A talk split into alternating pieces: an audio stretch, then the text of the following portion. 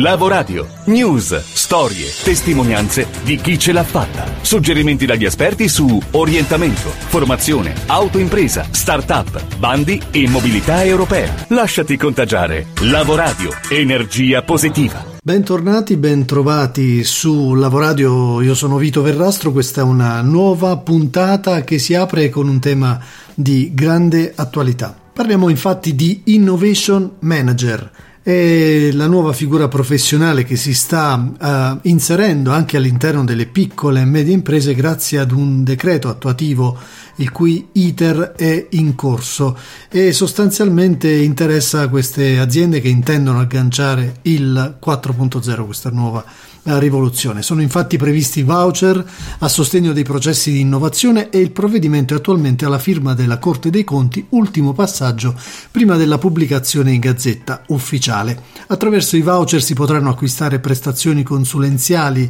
di natura ovviamente specialistica, finalizzate a sostenere i processi di trasformazione tecnologica e digitale attraverso le tecnologie abilitanti previste dal Piano Nazionale Impresa 4.0 il contributo è riconosciuto per i periodi 2019 e 2020 in misura diversa a seconda delle dimensioni di imprese. Per le piccole e micro imprese è pari al 50% dei costi sostenuti per ciascun periodo di imposta fino ad un tetto di 40.000 euro. Per le medie imprese è al 30% fino a 25.000 euro, mentre per i contratti di rete copre il 50% delle spese fino a a 80.000 euro. Il decreto, come dicevamo, è addirittura d'arrivo, dovrebbe istituire l'atteso elenco di società di consulenza e di manager qualificati ammessi all'agevolazione, stabilendone i requisiti necessari per l'iscrizione. Ma chi è, che cosa fa e come si forma e dove si forma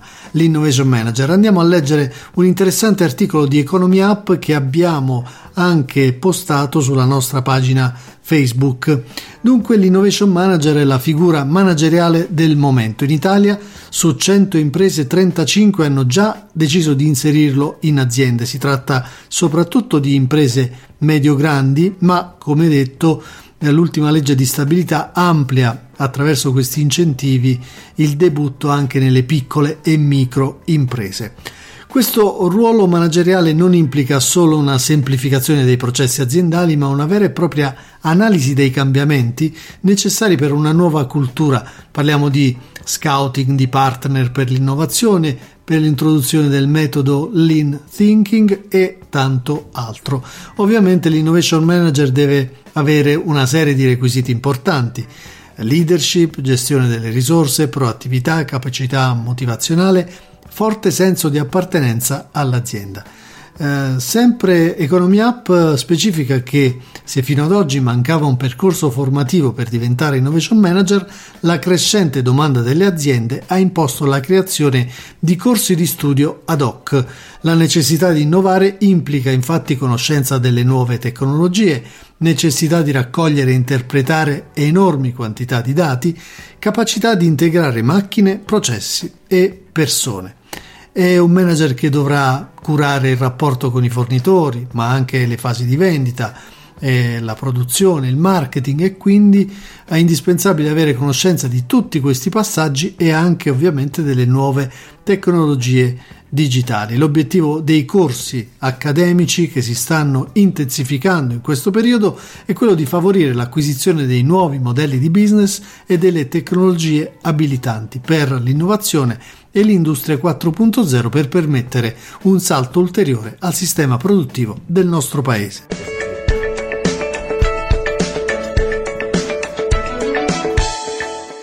Restiamo in ambito aziendale perché le imprese che più agganciano sostanzialmente la transizione al 4.0, più innovano, sono quelle che guardano ovviamente più ai confini e oltre i confini nazionali per espandere il proprio export. E ovviamente questo è un processo che, stante la stagnazione sui mercati nazionali e locali, interessa sempre più aziende che si devono dotare di strumenti importanti, basilari come ad esempio il piano di marketing internazionale uno strumento di pianificazione che diventa sempre più fondamentale quando si vuole approcciare l'export e l'internazionalizzazione. Abbiamo chiesto che cos'è come si struttura, quanto dura, insomma un po' di informazioni tecniche per, capire, per capirne di più, ad Antonio Ferrandina, docente di marketing internazionale e in International Business Plan, docente anche di marketing nell'Università del Molise presso la Louis Business School, ma anche consulente di marketing strategico e autore di bestseller sempre in area marketing e business planning. Quindi un altro grande ospite sul Lavoradio per parlarci del piano di marketing internazionale. Allora, il piano di marketing internazionale è uno strumento che permette di pianificare le attività sui mercati esteri eh, e quindi eh, rappresenta un po' come una bussola, un navigatore per raggiungere più facilmente i propri obiettivi. Prevede una serie di passaggi eh, ed è uno strumento che può essere reso accessibile a, anche alle piccole e medie imprese con i dovuti adattamenti. Quali sono le, le, diciamo, le, caratteristiche di base? Un imprenditore, un microimprenditore può farcela da solo, ha bisogno di un manager, di un temporary manager, qual è il suo consiglio intanto? Il piccolo imprenditore potrebbe farcela da solo, eh, se non ce la fa eh, ha la possibilità di rivolgersi a, a tante figure, a tante strutture le stesse camere di commercio forniscono un supporto molto valido. Eh, la cosa importante è avere la consapevolezza di poter produrre bene un prodotto che si presenta relativamente originale per i mercati esteri, poi il resto lo, di, di, competenze si, si possono trovare. Primo passo, studiare il mercato su cui si vuole andare. Innanzitutto uh, scegliere quali potrebbero essere i mercati, perché spesso si parte già con un'idea a monte, puntando magari su un paese per diversi motivi. Quindi il primo passo è proprio selezionarlo. Una volta che si è selezionato fra 10-15 paesi quello che è più interessante, si fanno degli studi più approfonditi. Ecco, una strategia di marketing eh, che tempi prevede, quali eh, impegni prevede per un imprenditore? Un piano di marketing per poterlo diciamo, redigere richiede qualche mese e in genere ha una, un orizzonte temporale almeno di un paio di anni. Lei fa anche molti incontri one to one dopo la fase in plenaria, che cosa le chiedono in particolare gli imprenditori, quali sono i bisogni da soddisfare più impellenti? Uno dei problemi tipici degli imprenditori è proprio quello uh, delle analisi del, dei dati, delle fonti dei dati, però diciamo tranne uh, business molto particolari questi dati sono abbastanza facilmente reperibili. Ripeto, la cosa più importante è sapere di avere un prodotto che ha buone chance.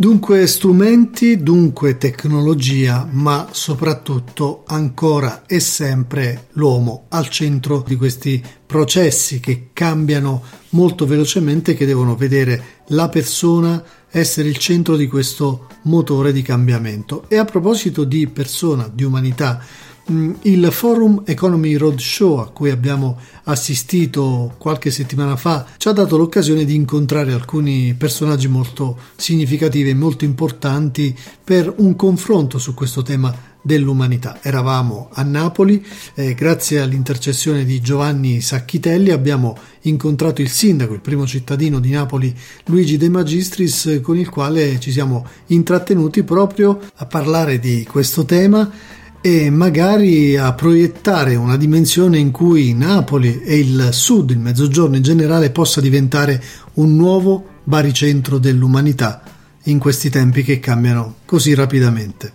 In questa città si sta costruendo un nuovo modello di sviluppo della persona umana, non fondato sull'iperliberismo, sul consumismo fine a se stesso, sulla depredazione del territorio, un po' identità e rivoluzione, cioè riscoprire sempre più il Made in Naples, il nostro territorio, recuperare luoghi abbandonati, lavorare molto sulla creatività dei giovani, quindi mettere insieme tradizioni antiche ma anche grandi capacità di innovazione tecnologica, turismo ma non massificazione turistica, cultura, cultura di qualità ma non elitaria bensì popolare, start-up giovanili ma anche nuove frontiere come criptomoneta, blockchain ed altri. Insomma una città che lancia la sfida al mondo di poter coniugare tecnologia e umanità. Da un lato tecnologia dunque, ma anche forte spinta sulle vocazioni territoriali, mm, ambiente, turismo, cultura. Ormai sono diversi anni che Napoli è la città d'Italia che più cresce per cultura e turismo. Abbiamo finanche una migrazione di ritorno, giovani che erano, andati, che erano andati via stanno tornando investendo in particolare su turismo e cultura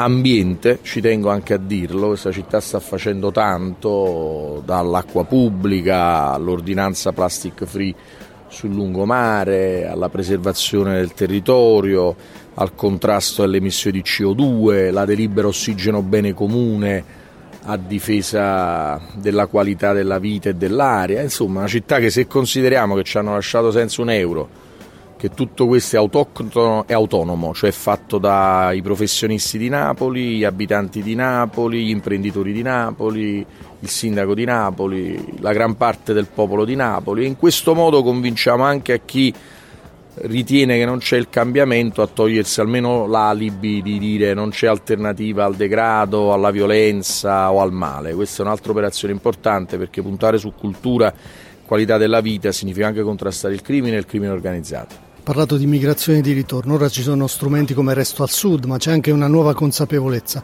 Cosa si può fare per intensificare questi flussi?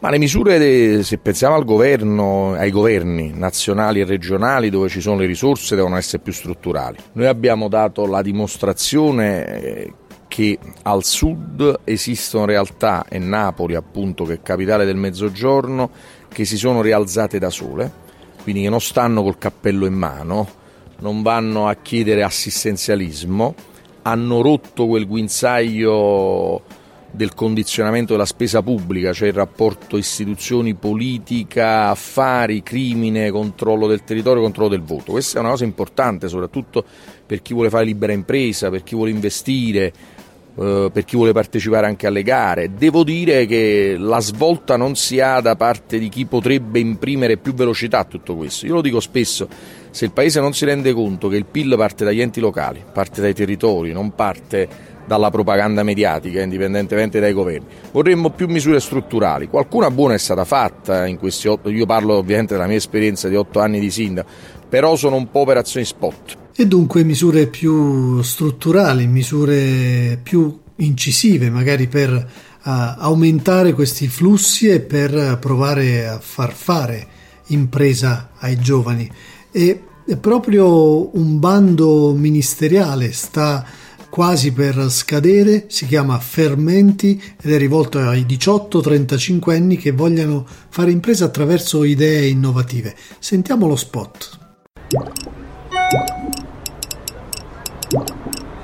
Se hai tra i 18 e i 35 anni e una buona idea, realizzala insieme a giovani come te. Partecipa al bando Fermenti. 5 sfide sociali da affrontare e 16 milioni di euro di investimento a fondo perduto. Hai tempo fino al 3 giugno 2019. Vai sul sito fermenti.gov.it.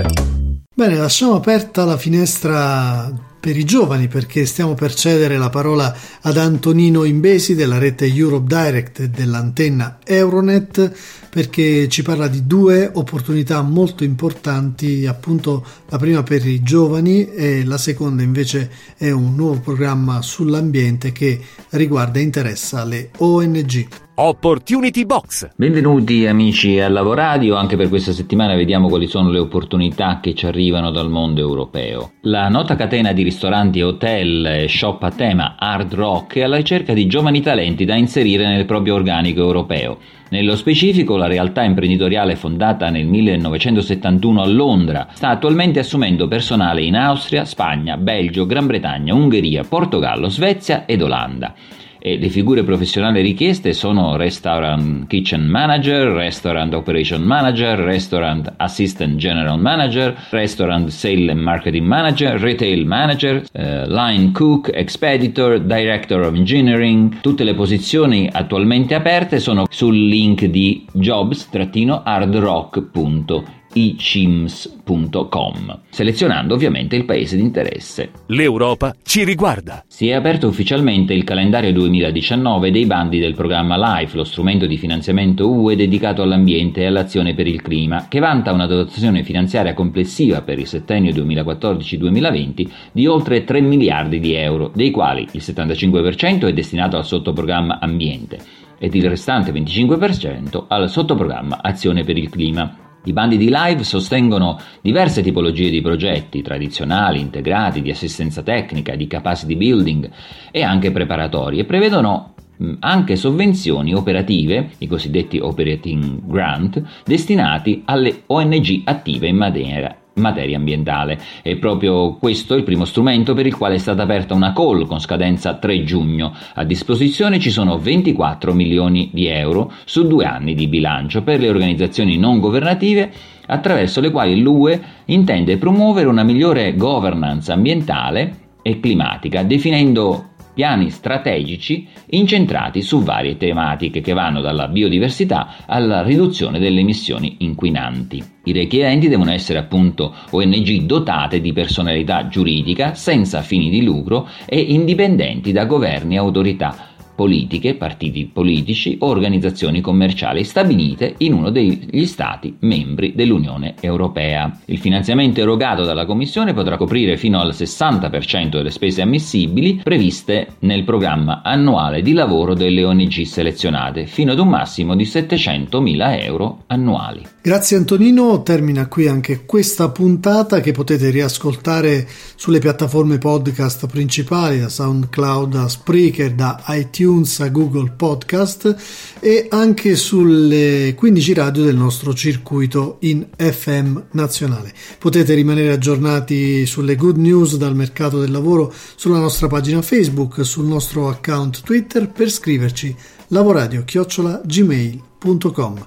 Chiudiamo con l'aforisma della settimana curato come sempre dalla bellissima voce dell'attrice Tonia Bruno. Cercare di cambiare le abitudini delle persone e il loro modo di pensare è come scrivere nella neve durante una tormenta. Ogni 20 minuti dovete ricominciare tutto da capo. Solo con una ripetizione costante riuscirete a creare il cambiamento. Donald Dewar Scrivici a lavoradio@gmail.com. Lasciati contagiare. Lavoradio, energia positiva.